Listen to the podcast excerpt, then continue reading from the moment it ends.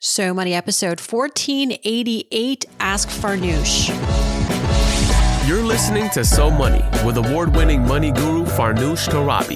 Each day, get a 30 minute dose of financial inspiration from the world's top business minds, authors, influencers, and from Farnoosh herself. Looking for ways to save on gas or double your double coupons? Sorry, you're in the wrong place. Seeking profound ways to live a richer, happier life. Welcome to So Money.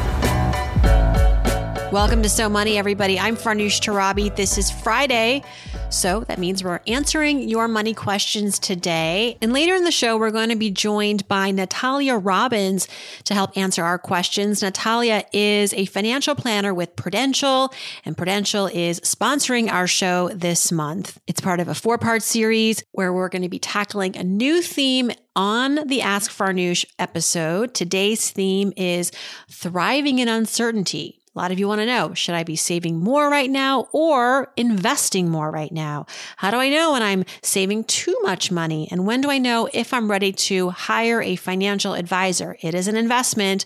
When does it make sense? We're going to answer these questions and more later with Natalya. But first, some exciting news some exciting news, really. My forthcoming book, as you know, A Healthy State of Panic, it has a real look and feel now. It's happening. I revealed the cover yesterday. If you're following me on Instagram or in my newsletter on Facebook, you saw it and you can check it all out now at a healthy state of healthystateofpanic.com. The pre-sales have begun. Yes, the, the, the frenzy is here and I am in the thick of things. As you know, the sales the pre-sales, the sales in a run up to a book launch, it is more important than ever. It carries a huge weight, often determines whether a bookseller is going to even take a chance on you. They're going to order your book and have it show up in their bookstores. And for those of you who do take super duper early action, I have a bonus reserved just for you. Between now and March 31st, if you buy the book, you will be invited to a private 60 minute live call with me where we're going to talk about a lot of things. Chiefly, I'm going to walk you through how to leverage fear to lead a richer, more financially secure life. I'm going to share you my methods. I'm also going to talk about the behind the scenes of writing this book. Why am I obsessed with fear? If you're somebody who wants to get published, you can ask about that. And I want to answer your biggest questions about money, career, whatever's on your mind. Plus, I'll be giving away more freebies on that call, including previous books I've written, one on one calls with me. So, lots in store for those of us who do want to be among the earliest birds to buy the book, kick off the pre sales strong, build that momentum, and set us off on a strong start. You can go to a healthy state of healthystateofpanic.com where I've got all the information, all the places you can buy the book, and more details on this early bird bonus. Again, the offer goes away April 1st. You got to buy the book by the end of the month. So make sure to buy now to snag these freebies. And speaking of freebies, Let's support other authors out there. This week, we're giving out Dr. Shefali's book, The Parenting Map. She came on the show last week to talk about her new book, which is flying off the shelves. Oprah's a big fan. How to be a conscious parent, actually, how to be a conscious parent. Dr. Shefali has written multiple books. One of her most famous books is The Conscious Parent. And now the parenting map actually gives you the step by step, the 20 steps to consciously create the ultimate parent child relationship. There are two books that I'm giving away, two copies. And for this, as I said before in the previous episodes, I'm going to pick reviewers from the Apple Podcast review section, those who listened to the episode and left a review about the episode. So the winners are Bailey C2. Bailey C2, who left a review March 9th, saying that the episode is the conversation all parents should be having. How can we heal ourselves to raise kids who don't carry our baggage? Lots of thought provoking advice. Thank you for this episode, Farnoosh. Bailey, thank you for listening and for supporting the show. And Dr. Shefali, you want to email me, farnoosh at somoneypodcast.com farnoosh at somoneypodcast.com. Let me know you left this review. Share the address where you want me to send it, and I will do so. And then the next book, the second book, is going to Brutista. Brutista, who left a review saying that the episode is a must listen. As first time parents, we are always concerned with the baggage that we will leave with our daughter. And this was a great listen, especially around the three big lies. I am guilty of thinking the truth of these lies. And this is a great reminder that we need to check our thinking on this parenting adventure. Thank you, Farnoosh, for great content. All right, Brutista, same thing. Email me, farnoosh at somoneypodcast.com with your address, and I will drop this in the mail for you ASAP. In case you missed our episodes this week, I encourage you to go back and listen to starting with Wednesday's show with Alexandra Carter. She came on around Equal Pay Day. Equal Pay Day was the 14th, Alex was on the 15th. Nevertheless, I wanted to bring her back. She's my hands down favorite negotiation expert to talk about how we can negotiate better for ourselves in our careers, particularly if we are in a transition phase, if we have been laid off, if we have been taking time out of the workforce and want to get back in, um, if we're at a job and there's been transition at the job where now you're taking on more work or different responsibilities. How do you advocate for yourself and negotiate for yourself, especially women out there, how to do it? Alex has the scripts. Listen to that episode for the details. I mean, every time I listen to Alex, I think I'm really good at negotiating. And then I hear her talk and I'm like, boy, do I need to step it up? And she is in it all the time. She is a clinical law professor at Columbia. She's written a best selling book, Ask for More. She gives trainings at the United Nations, Fortune 500 companies. She knows her stuff. So trust me, you won't want to miss that episode. And then on Monday, Mark Russell, the founder of Better Wallet, was on the show. He talked about growing up in foster care to now building a platform and a practice around financial education, how he paid his own way through college, how he got rid of $80,000 worth of debt, and the message that he is delivering to his hundreds of thousands of followers now around building wealth and building a financial legacy. All right, now it is mailbag time. And joining us to help navigate your money questions, Natalya Robbins, Prudential Financial Advisor. Natalya, welcome to So Money. Thank you so much for having me. Absolutely. So, we're kicking off this four week series on Ask Farnoosh, where we're inviting a financial advisor to help answer listener questions. Today, the theme is thriving in uncertain times. Things just feel really precarious. And so, Natalya, the first question I have for you is, is maybe just about setting the scene, your thoughts on what makes things feel particularly uncertain right now. And maybe you can talk about what you're hearing from clients, female clients? Well, I do think that every time you go through some uh, recession, correction, adjustment, uh, market volatility, it always feels a little bit, um, you know, nerve wracking. And I think that the past uh, two years, um, they actually um, spurred a heightened awareness of in families who uh, have realized that they may not be as uh, financially uh, secure or prepared as they hoped for. So I personally think that this particular pandemic has been almost like a wake up call uh, to people to reevaluate their finances. I, what I found is that women actually tend to suffer more during the financial crisis the pattern that has held true during the COVID-19 pandemic, you know, and its um, economic fallout, uh, actually sending the unemployment rate to women uh, to up to 16% in the March of 2020. So, you know, this, this fallout will have um, a dramatic impact, uh, especially for women who is in the accumulating phases. Most of my clients that um, making crucial financial decisions, especially in today's world, is really causing them anxiety and really unnecessary stress.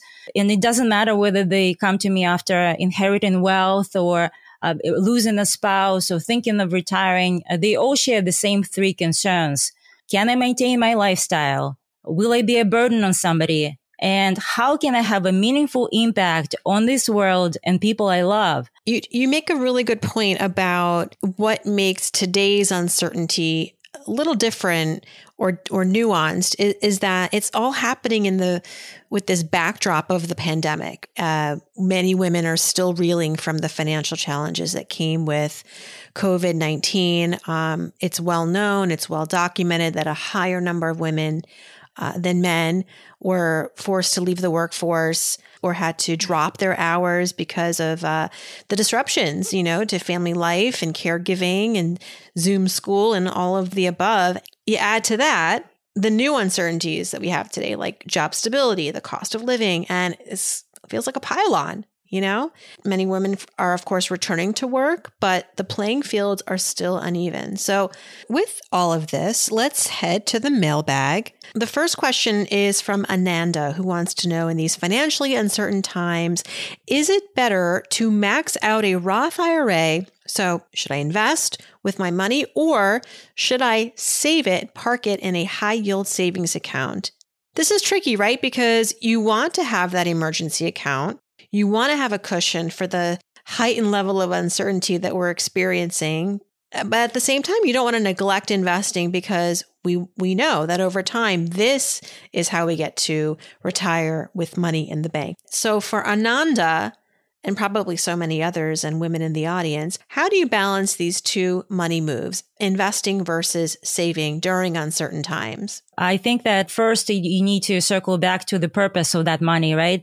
Is that money for, uh, you know, a short term or emergency fund, or I need to use it next uh, month for a wedding or do something special uh, versus, uh, is this money really earmarked for uh, a little bit of a mid to, long term goal because we know that Roth IRA is a wonderful vehicle uh, for retirement purposes. It's a great vehicle uh, to allow people money grow tax deferred.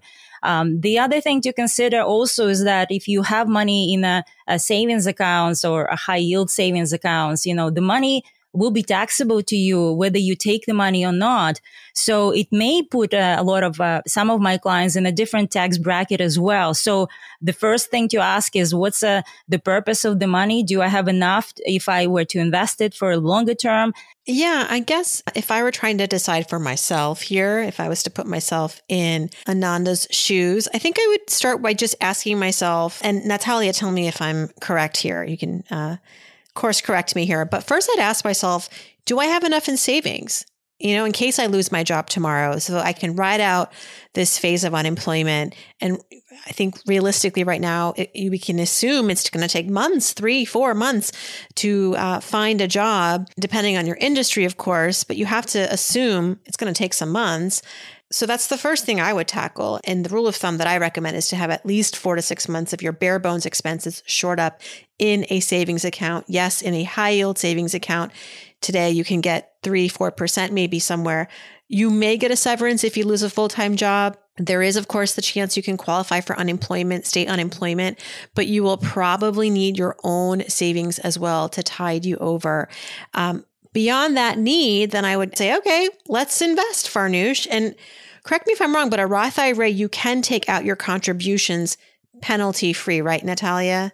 So it kind of acts as both an investment account and something you could access in a pinch if you needed the liquidity. And th- that's correct. You're absolutely right. And that's one of the uh, reasons why people utilize in Roth IRA for a lot of strategies. Um, the money in the Roth IRA goes on the after tax basis, then the money grows tax deferred. You do have to uh, take uh, the interest out, you know, um, after having the account for more than five years and uh, to be at least 59 and a half.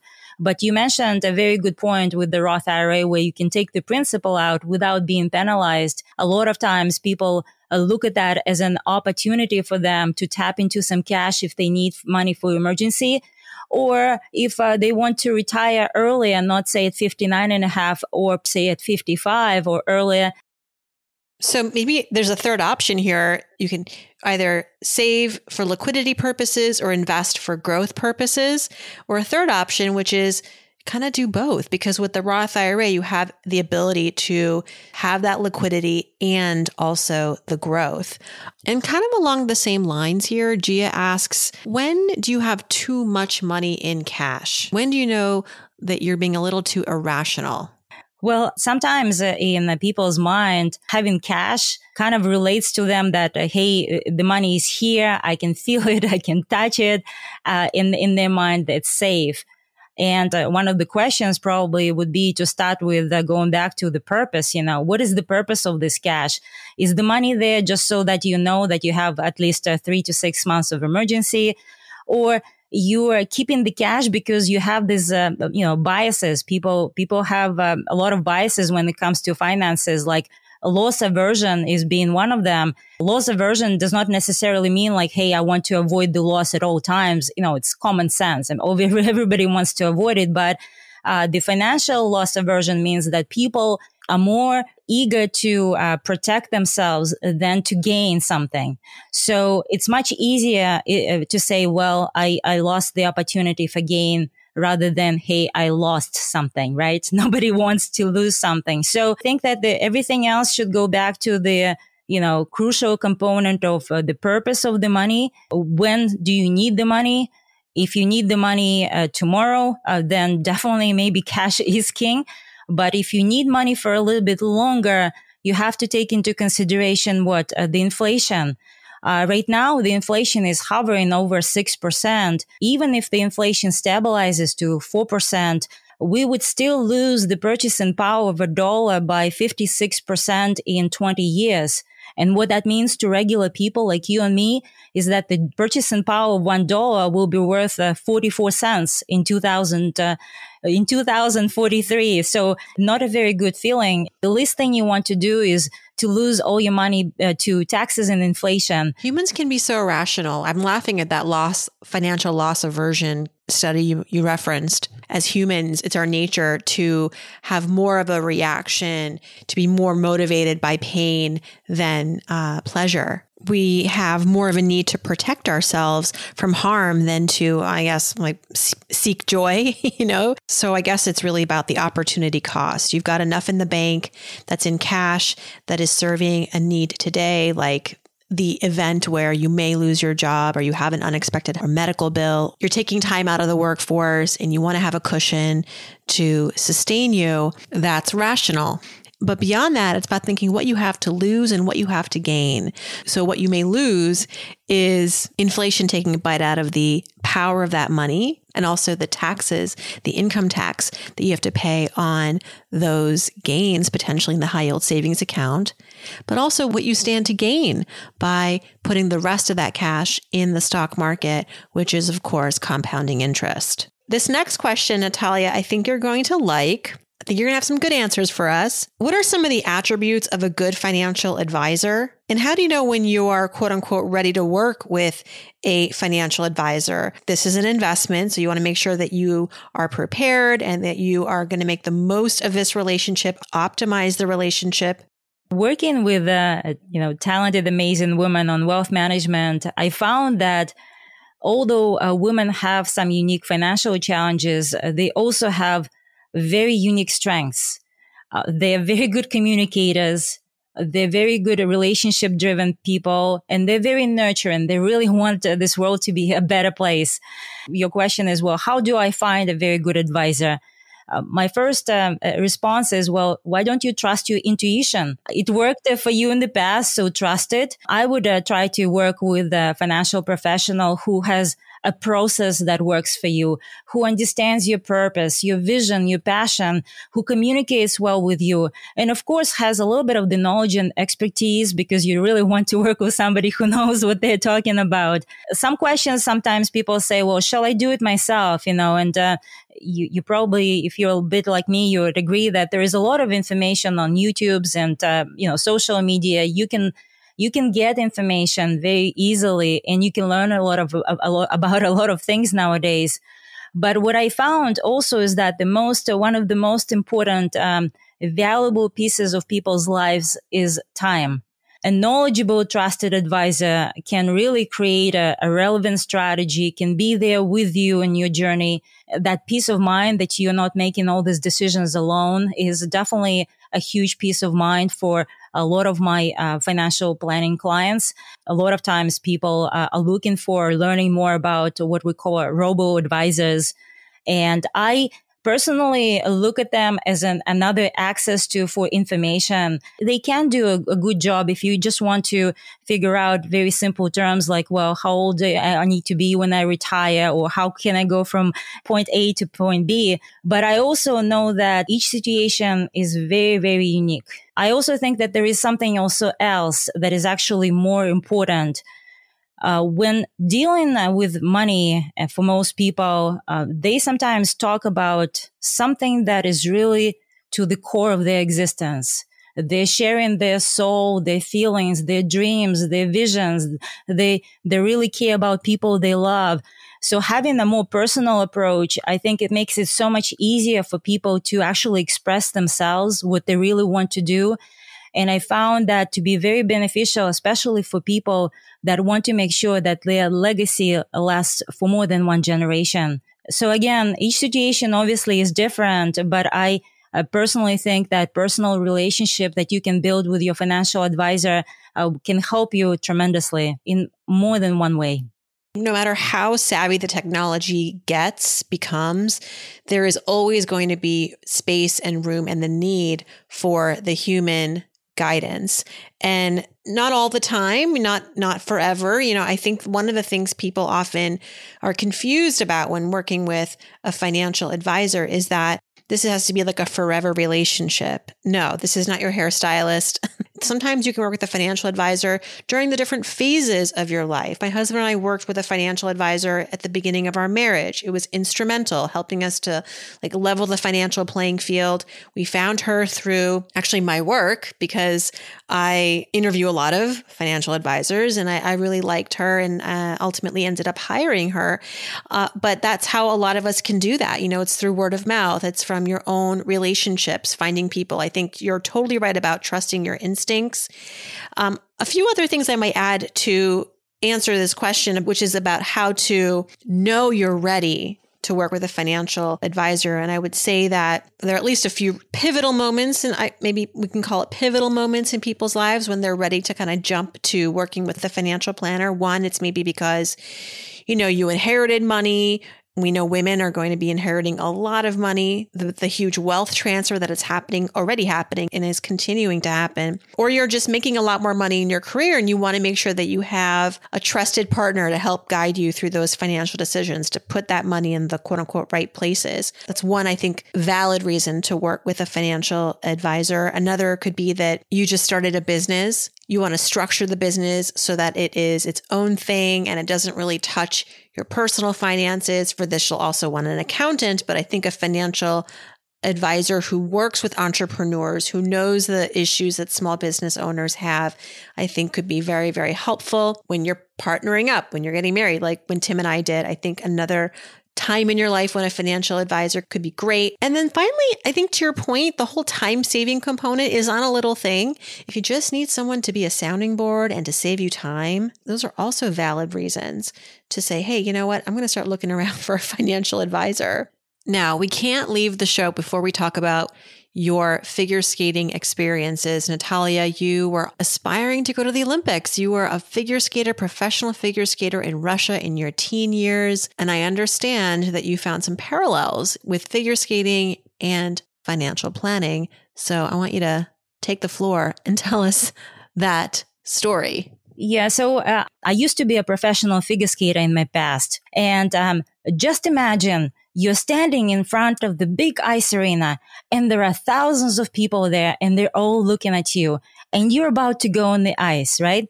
The adrenaline starts kicking in. Your hands are getting sweaty. Your heart is pounding.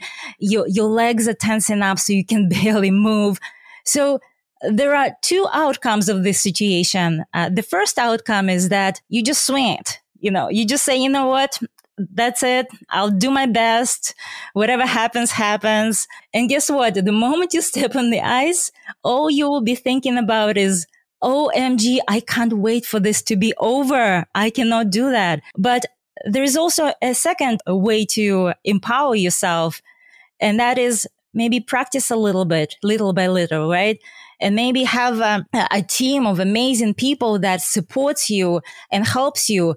I was so appreciative when I was skating that I had a team of people, choreographers that guide me how to do my performance better, how to do the triples better. Uh, and when you practice little by little, uh, there sometimes comes the time where your body actually functions normal under the extreme situation. Finances is, is the same. You know, you can uh, blindly close your eyes. My, my reference to the figure skating is, you know, just dive in, you know, learn a little by little. And that's why working with the team of the professionals, you know, financial planner, attorney, CPA that really knows what you want to do is very crucial. And to be honest, I think figure skating is harder than managing money. I still can't do it to this day. Um, I took my daughter figure skating. It was a birthday party she was invited to at Chelsea Piers, her first time. It was just a month ago. And I was so nervous for her. She was kind of fine, but she had no idea what she was getting herself into. And like before all the kids went on the ice, I just like pulled the instructor aside, um, who was, he was leading like all the 20 kids and more than half of them didn't know how to skate. I said, please keep an eye on her. He said, sure, sure, sure. Poor thing. After a couple tumbles, she was out. She was done. And then when I asked her later that day, I said, What do you think about ice skating? Do you think you'd want to get back on the ice one time, sometime? And she said, You know, mommy, I think I might, but you need to come with me. And so does daddy. And so, kind of true to your story, my daughter gets it too. You know, she's young, but she gets it. She gets that when you have help, you're much better off. You're more able to skate smoothly. Natalya Robbins, thank you so much. So appreciated your time with us, our conversation. To receive a free financial checklist from Prudential, head over to join.farnoosh.tv. And everybody, stick around for next Friday's episode of Ask Farnoosh, we're going to be concentrating on investing. All things investing, including investing when you're just starting out, investing in your company 401k, backdoor Roth IRAs, and all the different kinds of investments like college, retirement, everything in between. In the meantime, I hope your weekend is so money.